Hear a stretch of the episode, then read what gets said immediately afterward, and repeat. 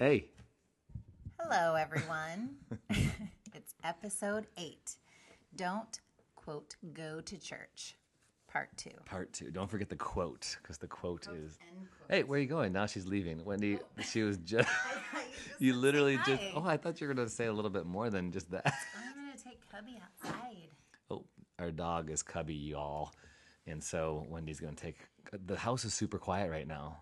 There's no. Ch- oh, do you hear that little bell in the background, you guys? That's my dog. He's so smart. He's ringing his bell because he has to go do his business. Okay. So Wendy's leaving, but there's no children in the house. So I thought I'd take a couple minutes and do a quick intro to episode eight here. Got a really cool guest that I'm excited for you guys to hear. Before we do that, guess who? Guess what? Exclusive image. Santa Claus is in the background over here. Exclusive Image is our sponsor for podcast episode eight. And they have been in business for 15 years. They've got a ton of experience doing projects, especially with logos. So if you need a logo done anyway, they want to know what kind of logo you want to get done. They want to talk to you about the symbols that are meaningful to you, what your business is all about. They're really focused on small businesses as well. And they can sketch out images and arrange anything you need to do and digitize and revise and all that kind of stuff. If you go to exclusiveimage.net, you can also do slash Bravemaker because Bravemaker is my nonprofit and they're partnering with me. You can get 10% off your designs, promotions, websites, whatever you need to do. So exclusiveimage.net. Thanks to Jeff and F10 Murphy for sponsoring episode 8. So, without further delay, I'm wondering uh, if you guys got a chance to listen to episode number seven. If you're just tuning in to Holy Cannoli and figuring out who we are and what we're all about, make sure you go to the very beginning. It doesn't take very long. You can binge them all on Spotify or iTunes or Stitcher or wherever you listen to your podcasts and listen from episode one to episode now eight and see a little progression about what we're about, how this whole thing started. It's been really fun. I really want to say thank you to the people who have reached out. I have had really cool conversations with people online and Facebook. We do have a Facebook Holy Cannoli page. Super fun to get your messages and want to shout out to Dalton Dennis. Sorry, I feel like I'm like I'm running a marathon here. I'm super breathy. Sorry. My wife is over here telling me to calm down. I hear you. I see that hand over there, honey. Okay. So uh, Dalton Dennis reached out on the Facebook on the Facebook. What am I? 79 years old on on Facebook to uh, give some love, and I really appreciate those messages. Uh, Dalton and I actually.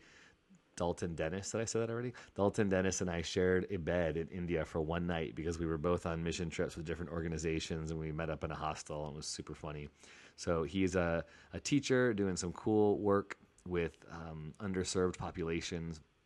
And he loved episode number six with Raphael and, and Anna Avendano. And I just loved hearing that he was applying some of those very things in Denver and shouted out to Raf and Anna's pedagogy, the critical pedagogy that they talked about. So if you listen to that episode, number six, make sure you check it out. Thanks to Dennis for reaching out.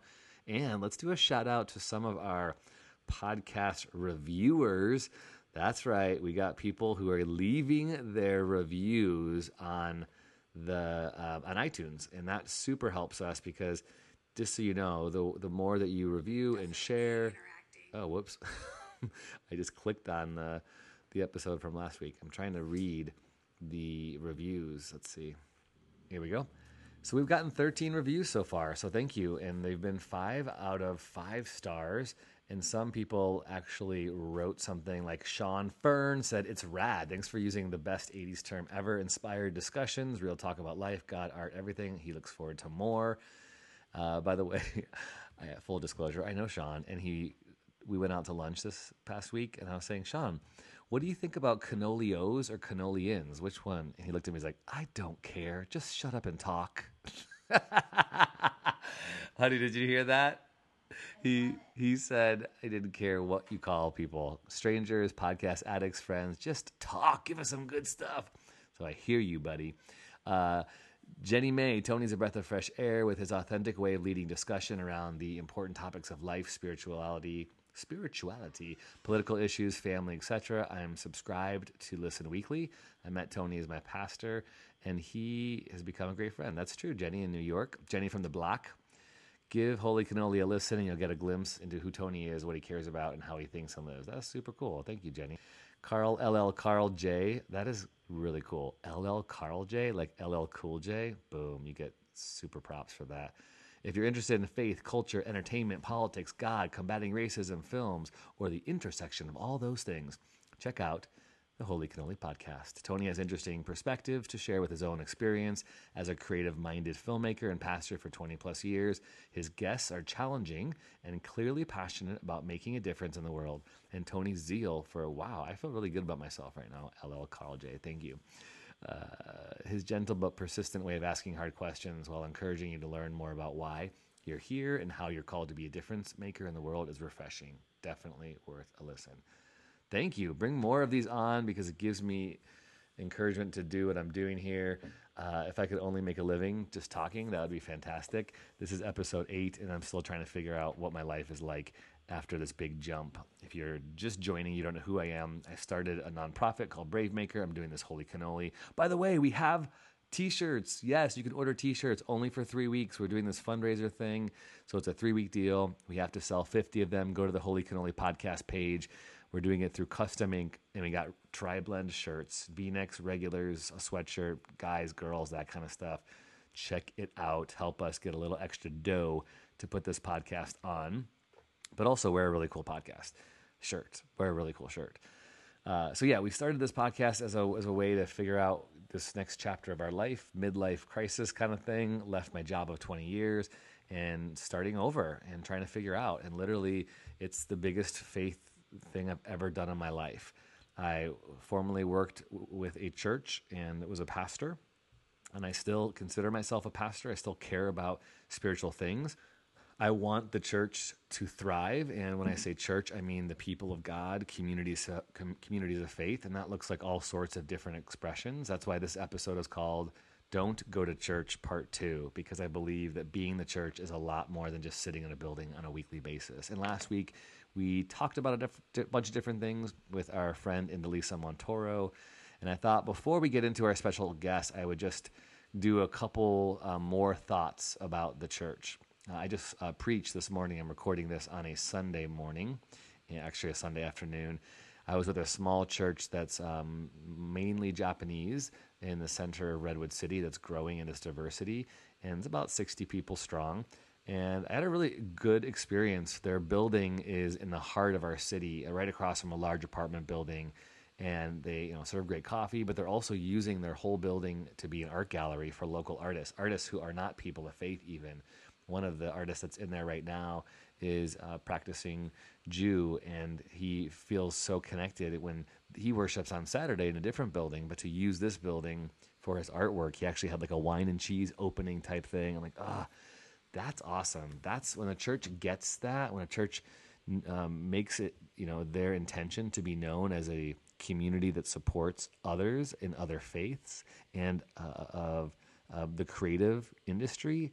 That's the kind of church I want to be a part of.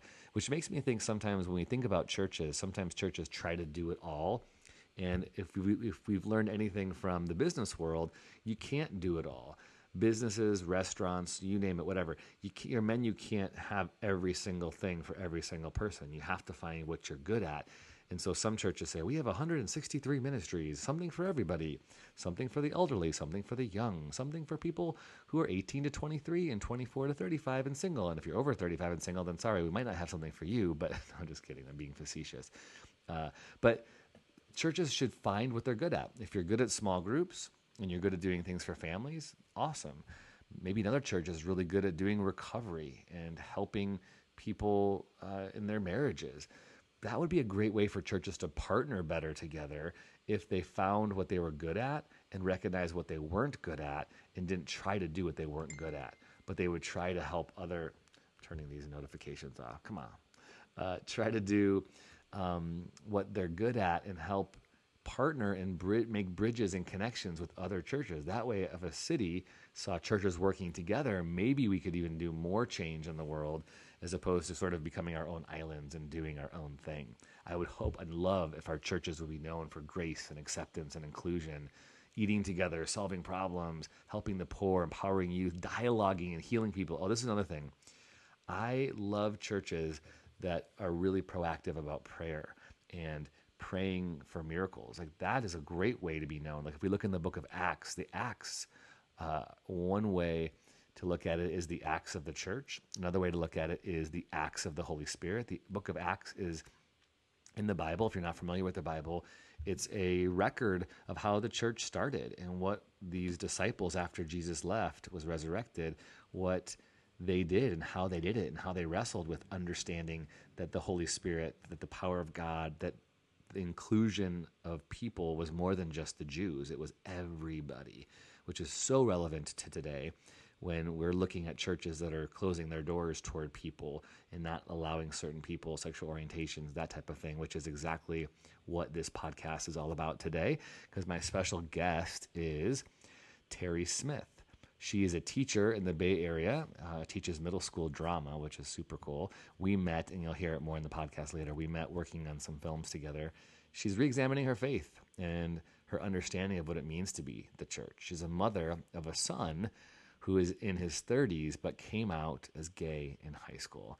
It's this really cool conversation. And I hope that you can listen to it with an open heart and an open mind. And may I invite you to, with whatever preconceived notions you might have around conversations with the LGBTQ community, that with compassion, you would hear Terri talk about her story without any judgment.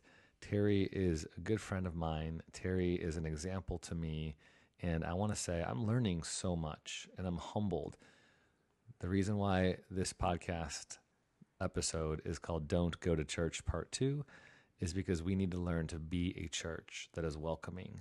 We need to learn to be a people that is humble and compassionate and that looks into scripture to see how things have changed, to see how our understanding of who is in and who's out has changed. It's even right in the black and white words of the the New Testament when people thought that if you weren't Jewish, you couldn't be a part of God's people. And literally in Acts chapter 10, God had to put Peter into a trance and literally tell him and give him visual explanation to see that they could eat different the, the, foods that they were forbidden. They could include people that were forbidden. I think we have so much to learn, and I'm excited for this podcast and the following couple coming up to really engage and go deeper in this conversation. So enjoy. You are listening to the Holy Cannoli podcast. It's all about making sense of life, who we are, and why we're here. Life is sacred and life is strange. And here's our dad, Tony Gappastone. That's okay. That's how I spent the first many years because I was embarrassed. I'm a Christian. How can this be? And I went to all these things that, like, um, you know, oh, I found out why. You know, the the dad was overbearing, or the dad was absent, and the mother was too overbearing, or just all this crap. Yeah. And um, but it just kept. I don't know. It just kind of kept going with me. And when I heard Matt's testimony, him and his ex-wife's testimony, because before that I was like, I'm just going to pray it away. Yeah. You know, and all of that. And then when I saw that, te- or when I saw and heard that testimony, it changed everything. Really? Which, yeah, it changed because I kept thinking, you know, God's going to be able to intervene. I'm going to be able to pray even away. Like up until last year, because this was like last year or two years ago. it was like two years ago. I mean, wow. I kept trying to like, how Yeah. do I do all this? Okay, so anyway, so that's kind of the beginning of all of this. So that, so the thing is, what that did was it made me have to really think about my faith and really think about what is it that I've been being taught, right? A few years, ago, you know, I'm, just throwing a whole bunch of stuff out at you because. I think it's a combination of a lot of stuff.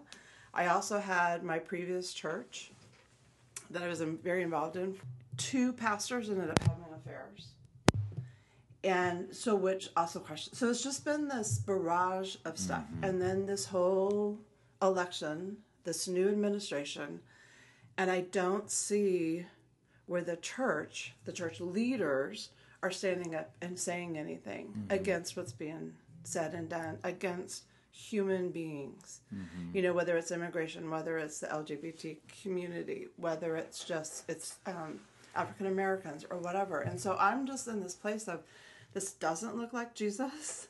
It's not the Jesus that I know of. And I and I should also say I'm just as much I mean I've sat there and said, "Well, you're not a Christian because you don't do this, and you're not a Christian because you're not that." So I've been there. I've been that labeling person, and I think, and again, like I said, I'm all over the place, but um, having my son come out and having me have to re-look and examine everything is probably the best thing that's ever happened to mm, me, mm-hmm. and happened to to I think see more like see more like how Jesus sees us.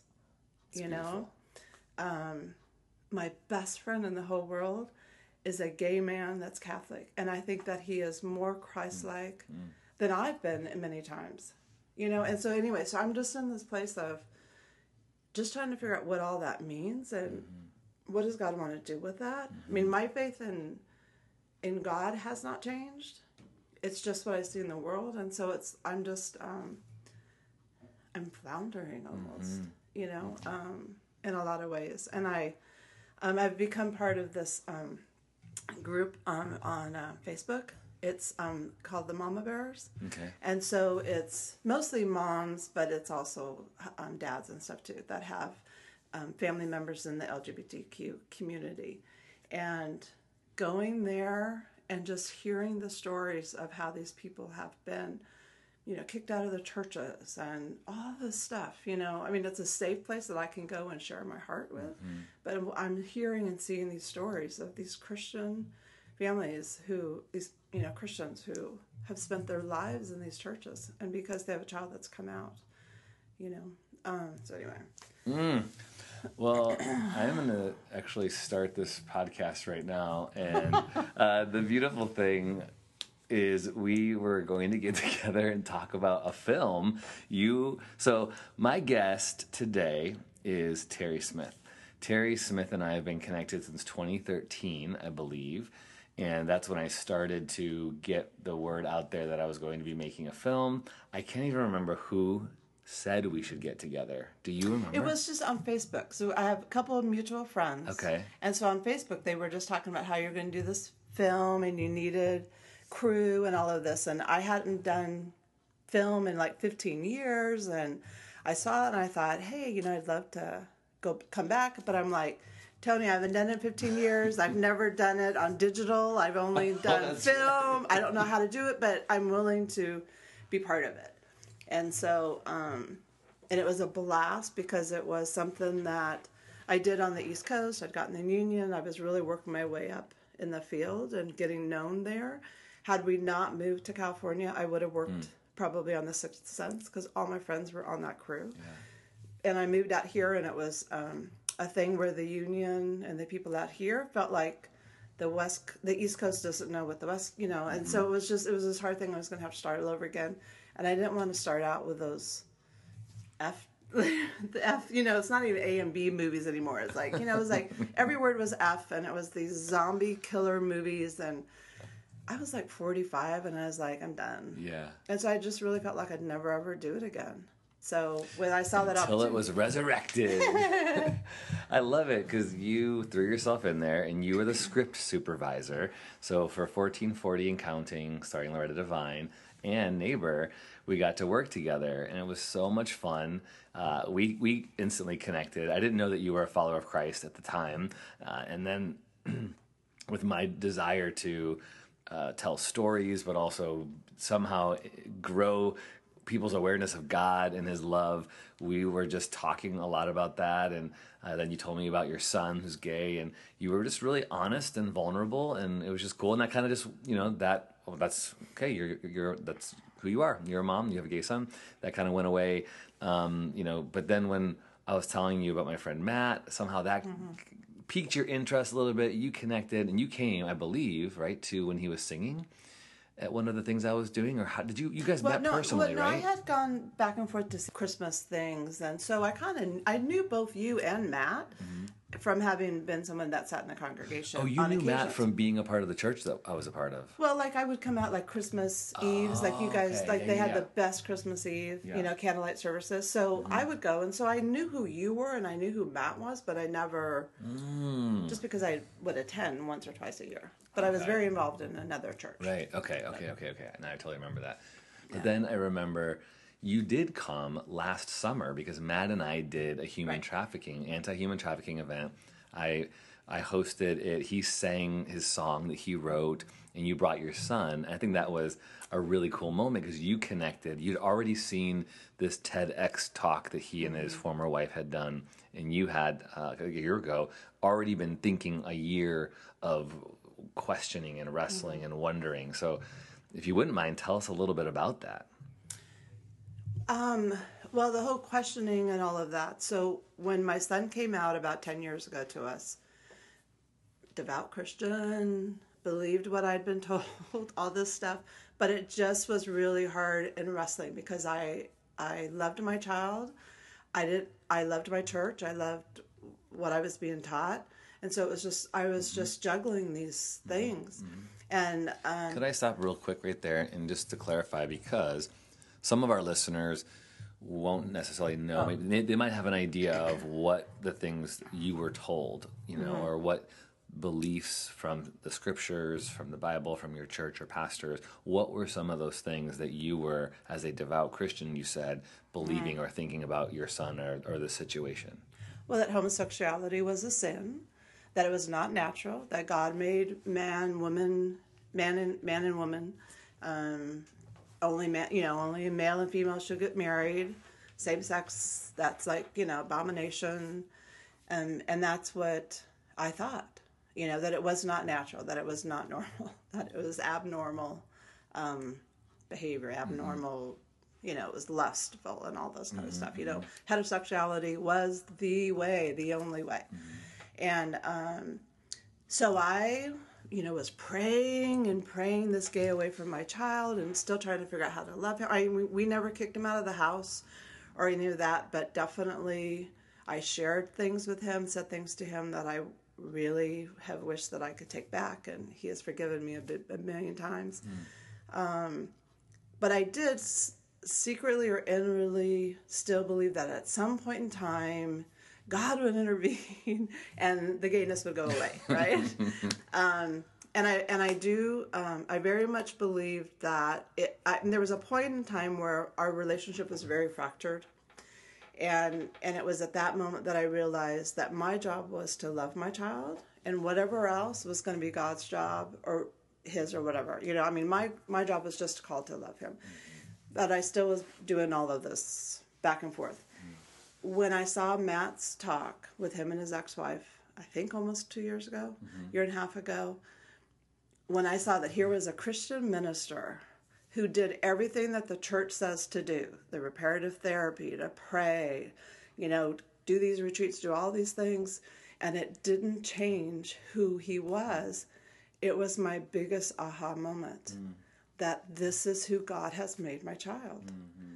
And um, it's, it's, I, I do believe it's made a huge difference, even though I know that my son knew that I was loving, I loved him, but I think that my really understanding that this was God, that this was who He made him, that He is gay. He's not like gay for the moment, you know, but that this is who my child is, and I um, have embraced him in a way that I just I hadn't prior because of it. I, I think it's just so beautiful because as you're talking, well, listeners, you need to know that she's talking about my friend Matt, who is one of my best friends, and I jokingly call him my GBFF, my gay best friend forever, because his story is uh, one for the books, and it is out there and online, and he will be a guest on this podcast next week. So it's kind of interesting that Terri and I are meeting and talking about this, and we weren't even planning to have this discussion. She just said, "You know what? We were planning to talk about a film, and she wrote a great film that I got to help with just a little bit. It was so fun and energizing, and it was on the very beginning of my stepping out to do this new uh, endeavor called Brave Maker."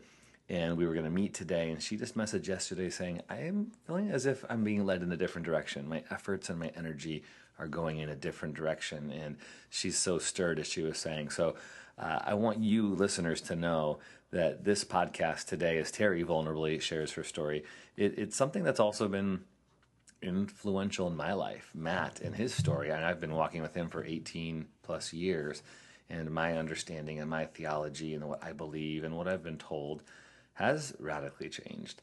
And I'm so grateful for that because I think if we believe the same things we do that we did 25 years ago, then something's wrong. We're not open to change. I think even scriptures, the scriptures were used for you know thousands of years to do different things, like enforce slavery, uh, to oppress women, to you know now today as we are seeing an awakening and a change in the way we understand scripture i think it's so profound. And we need to do it with humility and grace but we also need to acknowledge that there is a boldness that is required. And i'm hearing you kind of say that that there is this uh, awakening that you realize caused a lot of hurt in your son's life. And it seems like also in your life because there was things you were told or not told you could or could not do that prevented you from this relationship with your son and so now even seeing in your eyes that there's this there's this emotion there's this healing there's this newness coming to you because of that.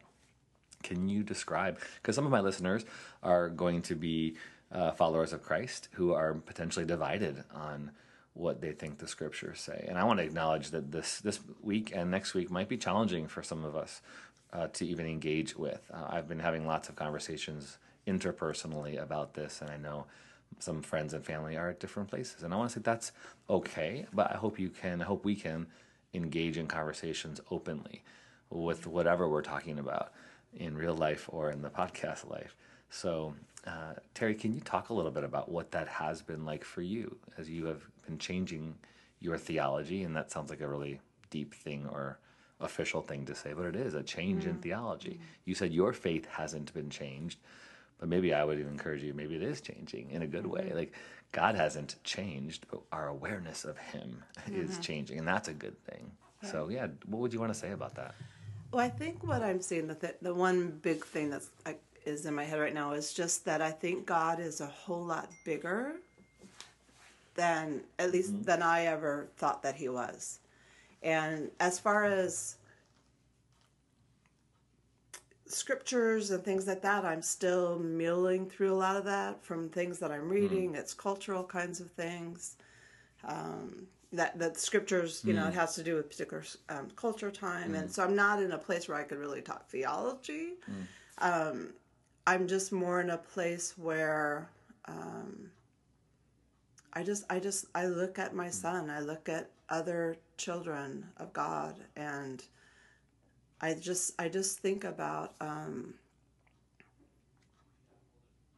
it. I heard a statement once where someone said, um, you know, that the whole comment about how God made Adam and Eve, He didn't make Adam and Steve or whatever it was. Which, I, which I hear is very, very hurtful to say and not very funny. yeah okay and um so and then it made me think you know like in people then you talk about the trans community and and different things like that and people will throw out the comment you know god doesn't make mistakes. And i heard someone say but there are blind people. There are all kinds of other kinds of things. And so are you going to say this blind person god didn't make this blind person? So i don't know. I'm not really in a place to really be able to talk theology. I'm more a person that i go from my heart. Okay. I sat and heard Justin Lee. Um, um, he is the one who started the Christian, the Gay Christian Network, which now he's got his own thing. He's written a book called Torn. Oh, yeah.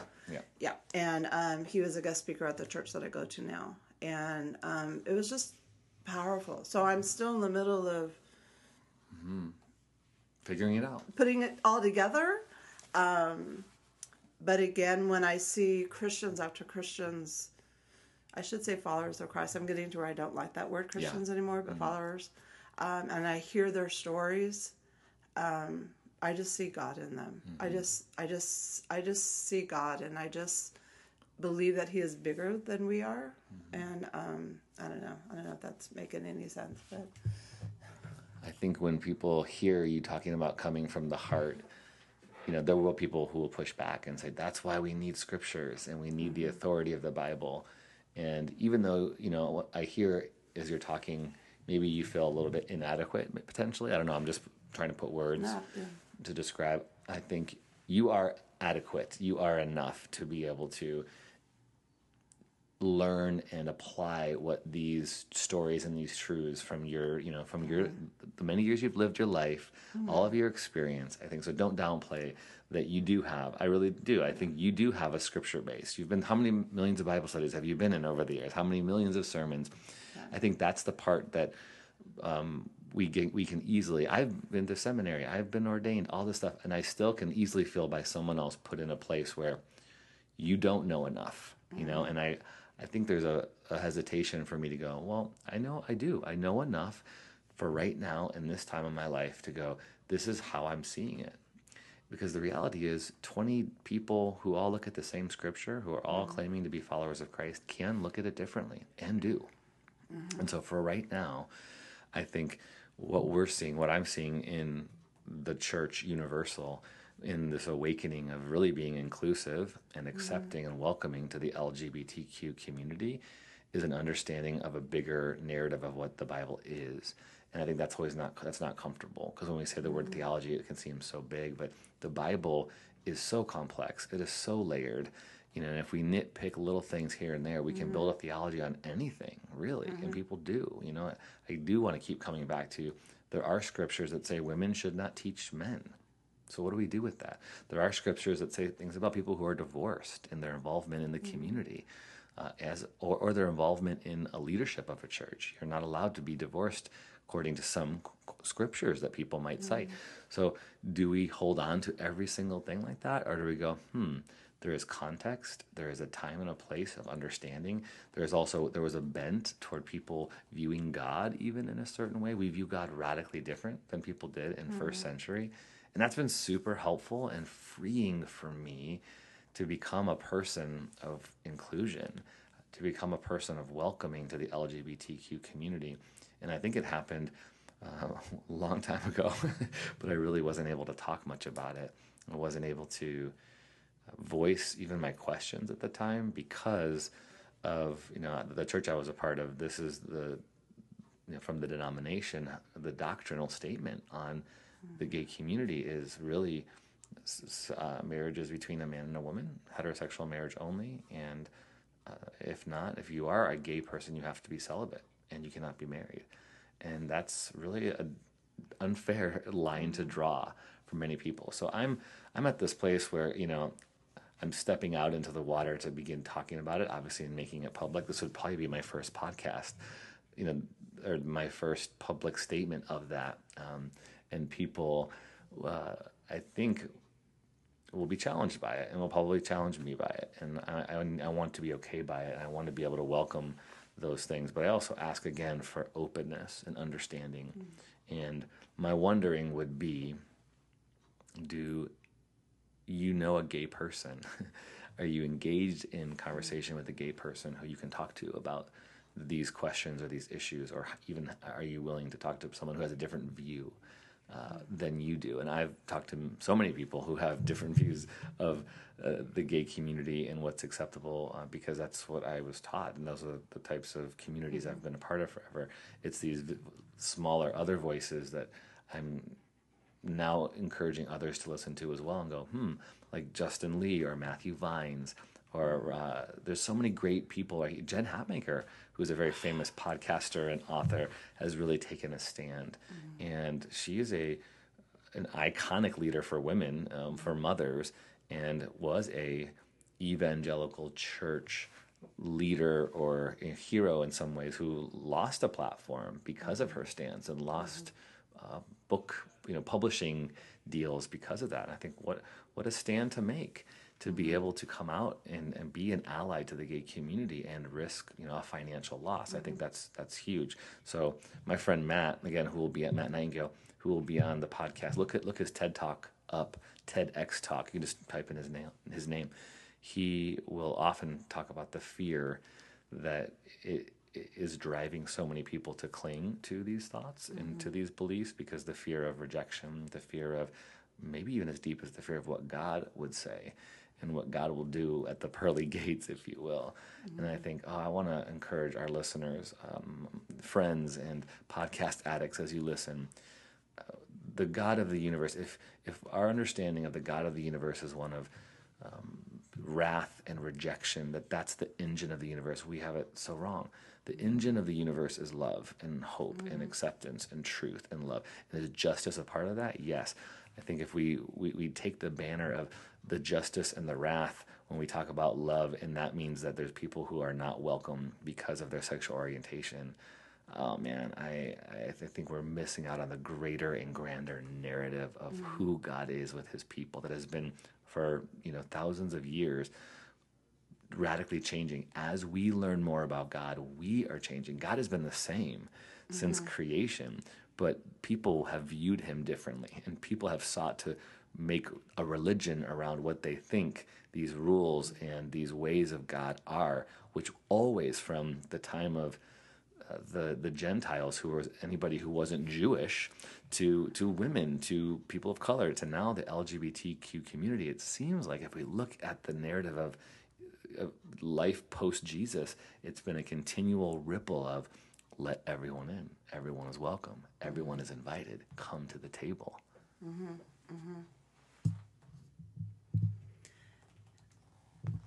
that image of the table and that image of Jesus inviting everyone and going into these homes of people that were considered the the, the worst of the worst and and you know the Pharisees would call the call them out and say why are you going in that house? You know why are you going there? And I think that what we have done mm-hmm. what I the vision that I have is that we stand at a church door with our arms you know across and not letting people in. Mm. That we're not showing love, that we're not.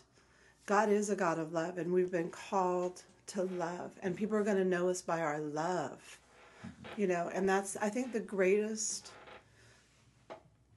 um, emotion, the greatest feeling, the, my greatest concern, my greatest passion is that we have, by the droves, driven people away from God. They see God in us.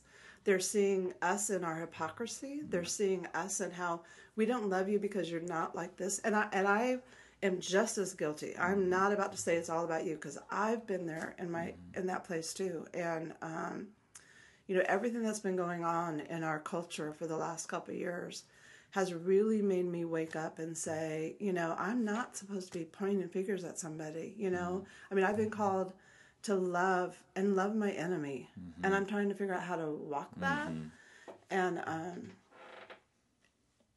and i just i just look at my child who once was very much a believer one who very much was very involved who doesn't want anything to do with church doesn't want anything to do with god um, and it breaks my heart Yeah. um, and I know that I played a part in that. Not that God isn't there, you know.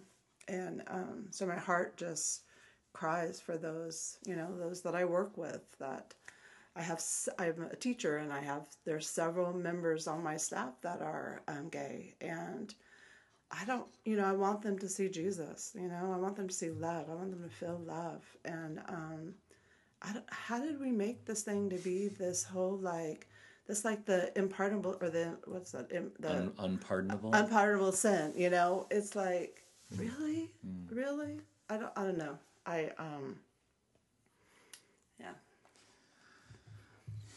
a couple a couple thoughts and wonderings as you were talking i wrote down how jesus would dine with people and often the people who society would, would reject some of the pushback I, I see or hear in the conversation around the lgbtq community is yes jesus hung out with them quote unquote them, whoever those them are, but he told them to repent. He told them to change. He told them to leave their life of sin. And that's something that I think is again goes back to that fear that we have as followers of Christ is if am I getting something wrong? You know, if I accept somebody. I have I've had at least two conversations when I was an official vocational pastor with people who literally asked me, My son is getting married to a man. Should I go? Hmm.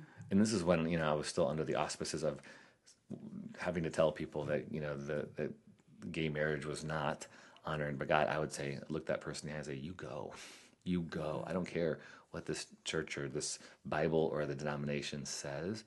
you go. I will encourage you go and love and accept. And I remember when I went to a gay wedding one time too, I felt like I needed to make sure I said the right things. I couldn't say congratulations because I couldn't condone it. I had to say, you know, thanks for inviting me or whatever. I had to pick my words so carefully because I didn't want to come off as if I was standing and presiding and now, you know, making your lifestyle that I believed at that point was not honoring to God that was okay. So I get that there's it's so so sticky. But I think what I'm hearing from people who are wiser than me is looking at scripture again at what is sin and what is defined as sin. And so at the core of a gay person's identity, and Matt can, you know, next week uh, when you hear the podcast can talk about this so much better, uh, is it's that this is who they are. Their their their identity is that they are a same sex attracted person. And now it's so much bigger, of course, but as a hetero person, we don't understand that. And so it's so hard for us to make those labels and put those scriptures and those rules on a person, especially when we talk about sin. Because when someone says, well, I want to be accepting because God accepts, you know, me and my gluttony or me and my gossip or me and my passive aggression or me and my whatever fill in the blank, it's just the same. That person goes, don't, please don't equate your whatever, your hatred for, you know, a person of color or your bigotry or your whatever from my just desire to love a person of the same sex. Like, it gets so dicey and mm. hard when we try to draw those lines. Because I know a lot of followers of Christ are really wanting to make make a good here, and they're really trying to go, hey, all sin is the same. Let's not pull it out and make it anything more or less.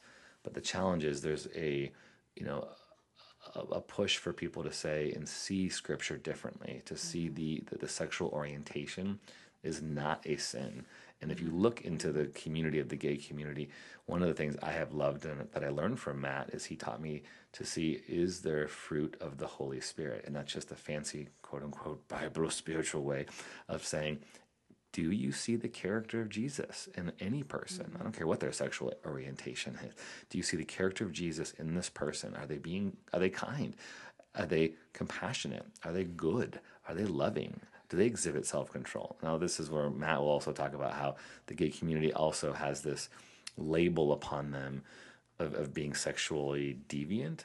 And he man, he rocks me. He says part of the reason the, the gay community might be sexually deviant is because they were pushed into the closet and shamed while being in the closet. And when they finally come out, they're just like rebelling and trying to find this love and express it in so many different ways. And it comes off as like, see, told you. Mm-hmm. And man, it's like I, I own that too. I, I will take responsibility because I don't want any person to feel as if they have been pushed and then, you know, staying in the closet and then we're just shaming them and pointing our fingers at them while they're in the closet or when they come out of the closet like what a life it's so mm-hmm. difficult we don't know that we i don't know that so terri what do you what would you say to a parent with a gay child uh, especially uh, okay how about this a parent of a, let's start there a parent of a gay child what would you want to say to them who is in any place in their spiritual journey or faith, but especially to someone who might be in the church or a follower of Christ who desperately wants to honor God and feels perplexed on how to do that with the situation. Two words that start with L. Love them and listen. Love them and listen. Don't don't sit there and try to figure out what does this mean or anything. I mean, just love them and listen to them. Um, when my um, I actually have a master's degree, and I was at St. Mary's in the process of when my son had come out, or I should say it was probably a year or two after my son had come out, and I was um, in a class that was a gender class, and we had a panel of just a little of, of, of the LGBTQ questioning. Everybody was there, and um, and there was one person on the panel that actually um, was you know bad mouthing her mother and saying all this stuff about how when she came out she did this and this and all that kind of stuff. And I stood up in tears and I said, you know what? I mean, for me, I had no clue. I had zero clue. Some people talk about how they have kind of an idea that maybe their child is gay. I zero clueless that my child was gay. And so when he came out, here he'd been dealing with it for you know, for a very long time. And this was first news to me.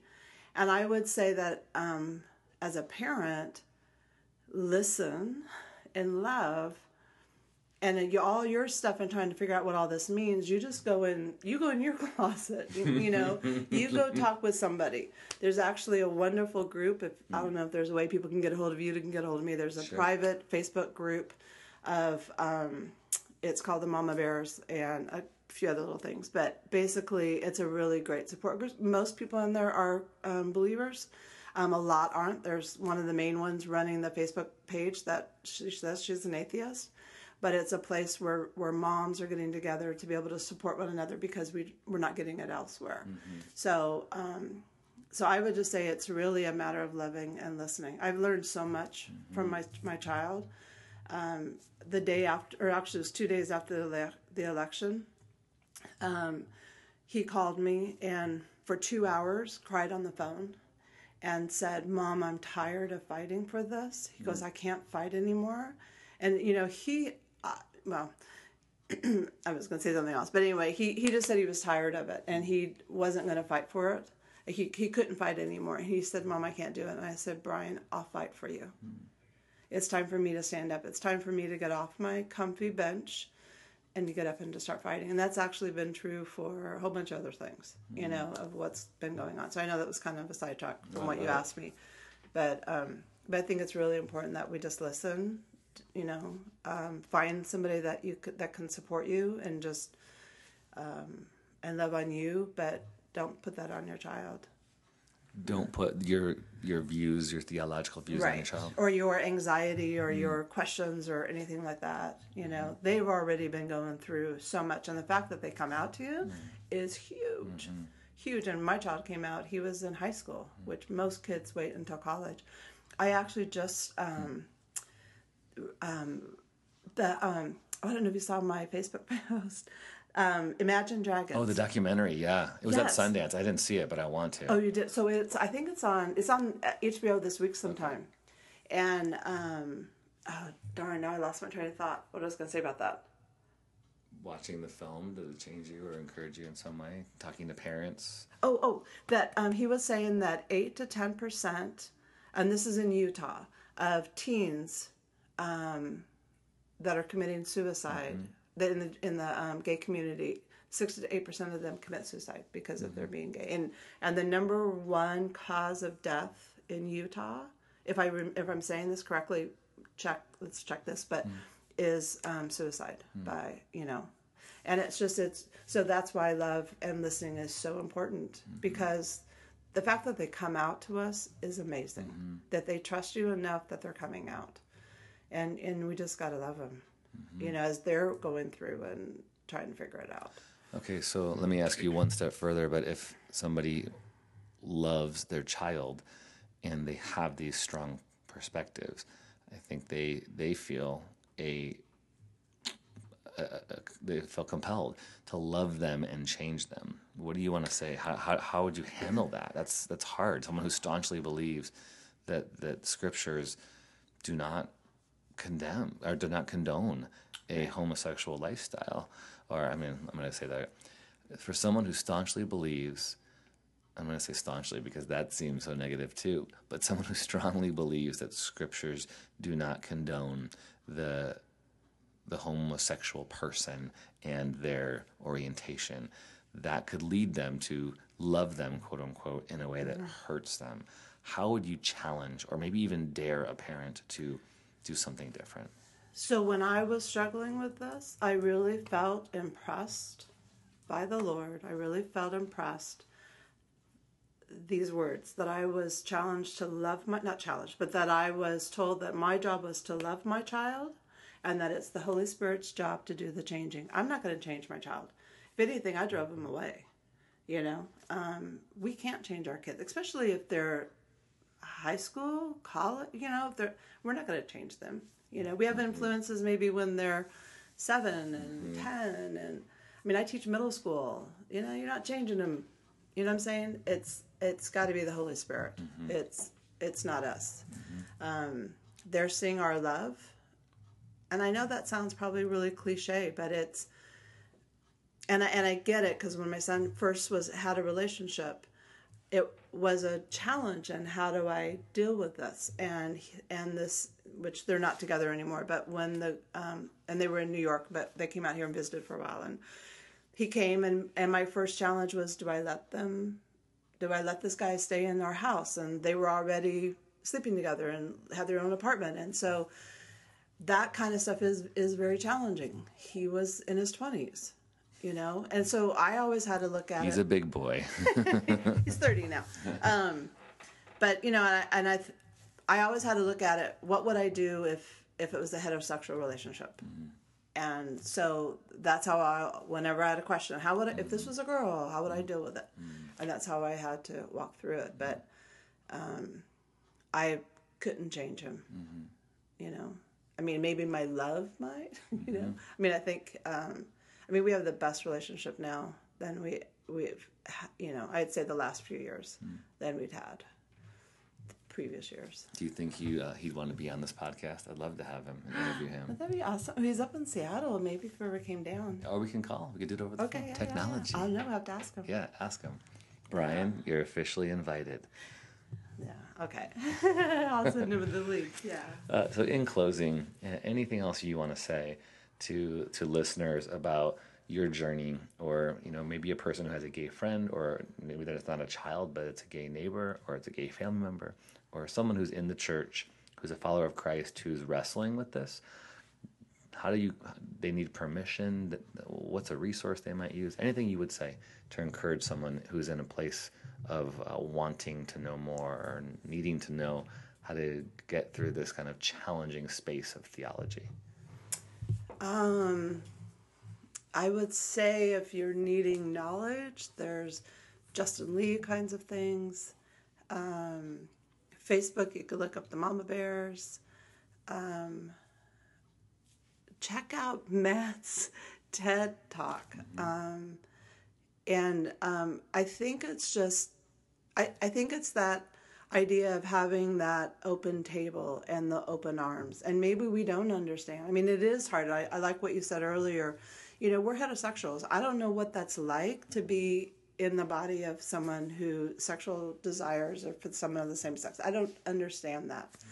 Um, it's foreign to me, just as it's foreign to a homosexual to understand homosexual, you know, desires. So um, I just, I think listening, finding what you can, um, you know, just because we affirm someone or affirm who somebody is,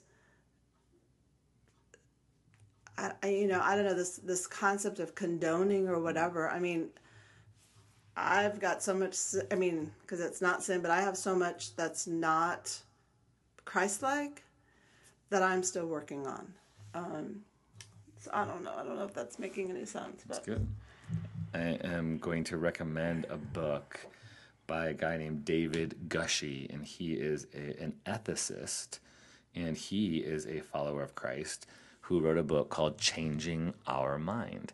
And he hmm. used to be somebody who held to a strong belief about heterosexual heterosexuality being God's design, and he changed his mind and he wrote a whole book about it and how we can view Scripture in different ways. And I think it's scary. I want to just say that it's, it's scary. A lot of you listening potentially feel scared by this. Others of you are going, "What's the big deal?" like, yes, move on. Hello, uh, wave, wave your rainbow flag. and I want to say I'm with you. Uh, he has this this quote that says, "You're hurting me with your Bible.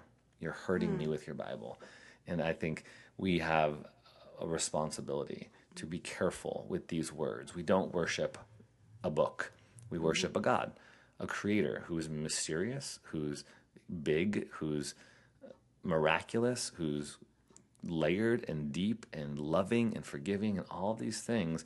But when we cling on to words, um, sometimes out of context, and we don't find ways to adequate, adequately and humanely apply them in our life in real time, we hurt people. We hurt other human beings. So I pray that we could be a people who experience God even in uh, these challenging conversations, even through the tears, even through clenched fists of saying, This is how it is, this is how it always has been. It- it- open your hands, let go. See, even in churches today, even in the denomination that I was a part of, there are splits and there is division happening, and there are people who are going separate ways over the issue of including and welcoming the gay community into the church family. And, you know, we're not the gatekeepers, but we are acting like that. It's challenging, not easy. So we'll put uh, some of the links to these things on our Facebook page, the Holy Cannoli Facebook page. So if you found us on Stitcher or Apple or wherever you did, you can search Facebook for the Holy Cannoli podcast. Uh, Terri will have, uh, if you want to be connected or contacted, okay, we'll uh, link her there as well. And I pray that you tune in next week when Matt Nightingale shares his story and we see uh, how beautiful and how complex everything can be, how life can be. Embrace the strange, everyone. Thanks for listening. You can post questions or suggest topics for the podcast on our Holy Cannoli Facebook page or use the hashtag Holy Cannoli Podcast on Twitter, and we might read your question or suggestion on air. Thanks for listening to Holy Cannoli. If you liked my dad's podcast, please subscribe, give it a review, and share it with someone you think would be encouraged by it.